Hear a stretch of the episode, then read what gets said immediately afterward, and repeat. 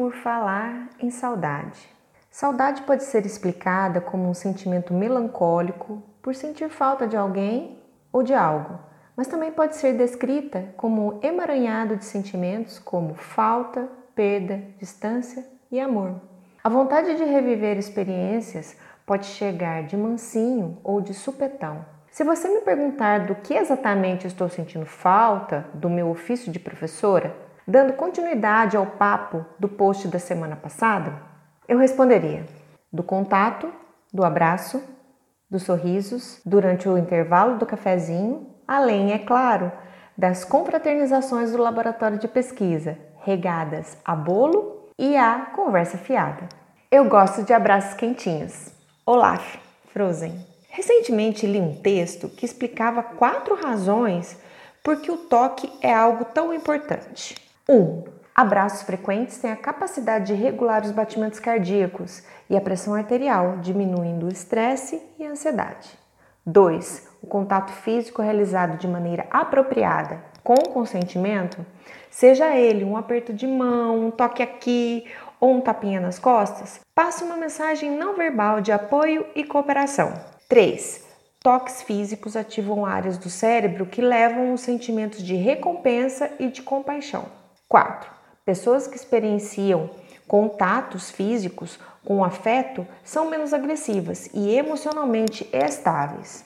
Há ainda os efeitos terapêuticos do toque, detalhadamente descritos no livro Toques Sutis, uma experiência de vida com os ensinamentos de Peto Sandor, da autora Susana Delmanto. Sandor era médico, psicólogo e quem criou a calatonia, técnica de aplicação de estímulos suaves com as pontas dos dedos das mãos do terapeuta, normalmente iniciado na ponta dos dedos dos pés do paciente, em áreas onde se concentram grandes quantidades de receptores nervosos. Para saber mais, clique na imagem abaixo. Tocar o significado humano da pele é um outro livro muito interessante que versa sobre o tema, escrito pelo antropólogo Ashley Montagu. Uma obra esclarecedora sobre a integração fisiopsíquica e as diferentes faces da sensibilidade. Veja, podemos comparar os sintomas da saudade com os da abstinência de drogas, claro que numa magnitude bem menor. Li um artigo científico em que os autores afirmam que a saudade é importante para ajudar a criar um sentido para a vida, ao possibilitar a conexão com o passado para que possamos compreender melhor o nosso presente. Me dei conta da distância de alguns passados e de quanto a minha realidade presente mudou ao conversar com minha filha enquanto ela escolhia um filme para assistir na TV. Foi quando, ao ver a figura de uma loira sorridente na capa de um filme, me perguntou: Quem é Xuxa? Durante a arrumação da casa, encontramos um rolo de filme de máquina fotográfica. Ela me olhou com cara de interrogação e nem imaginava o que era aquele objeto. Então eu expliquei que no meu tempo nós revelávamos as fotos quando terminava o rolo e sem saber se haviam ficado nítidas ou dentro do enquadramento. Além disso, naquele rolinho cabiam no máximo 36 poses e custavam caro. As expressões queimou o filme, caiu a ficha costuma não fazer sentido para a geração que não viveu os anos 80. E a nostalgia não termina por aí. Ah, como era bom escrever cartas e cartões postais. Tudo era manuscrito sem contar o ritual de escolha do envelope, selar a carta e levar a correspondência aos correios. Quando eu era criança, os cartões também eram enfeites da árvore de Natal da minha casa, além das tradicionais bolinhas coloridas. Seria legal retomar esse hábito.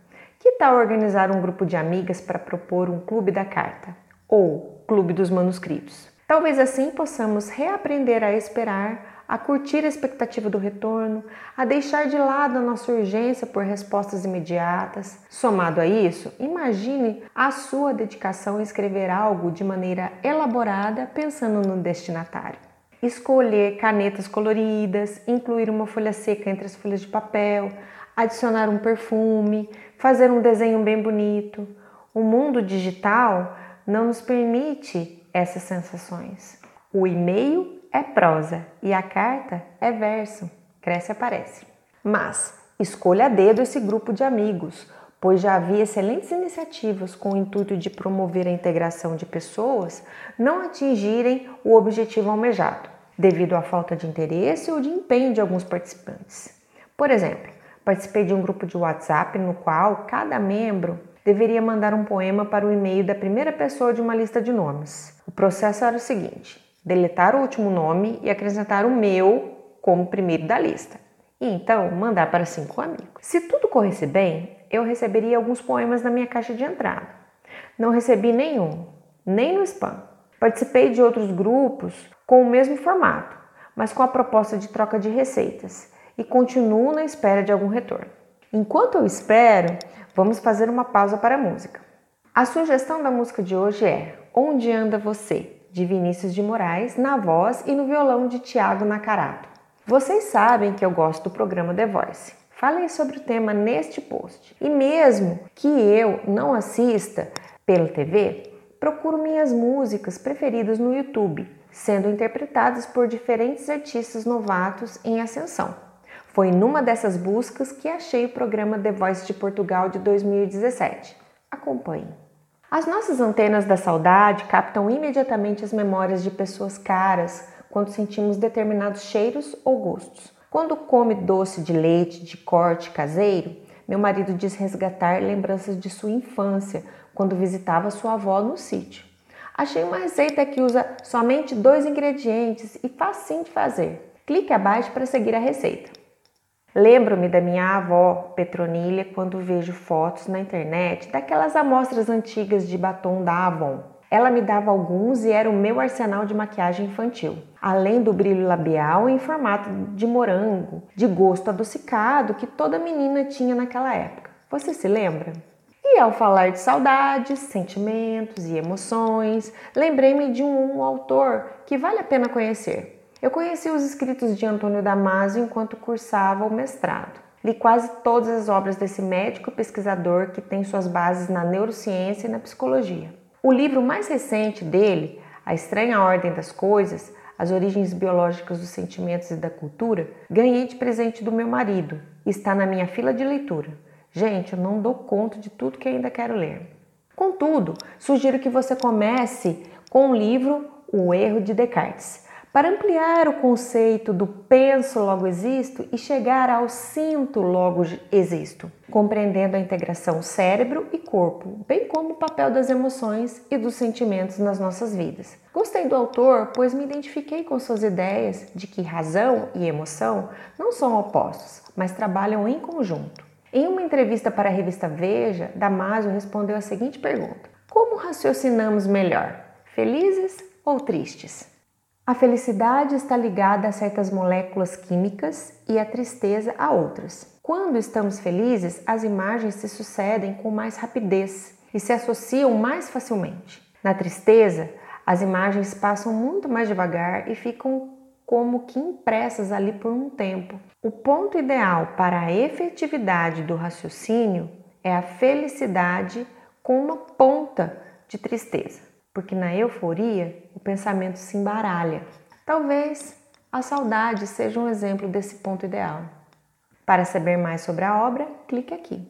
E para você, qual é a sua saudade? Me conta nos comentários. Se faz tempo que você não fala com aquela amiga de infância, está aqui nesse post, a deixa para você ter um assunto para começar uma boa prosa. Comenta com ela. Se animou em fazer o tal clubinho para reviver os tempos que não voltam mais? redigindo cartas para as pessoas queridas, me escreva contando se a empreitada deu certo ou quais foram os seus desafios ou surpresas. Espero você no próximo domingo, aqui no blog Cresce Aparece. Abraços virtuais e até breve.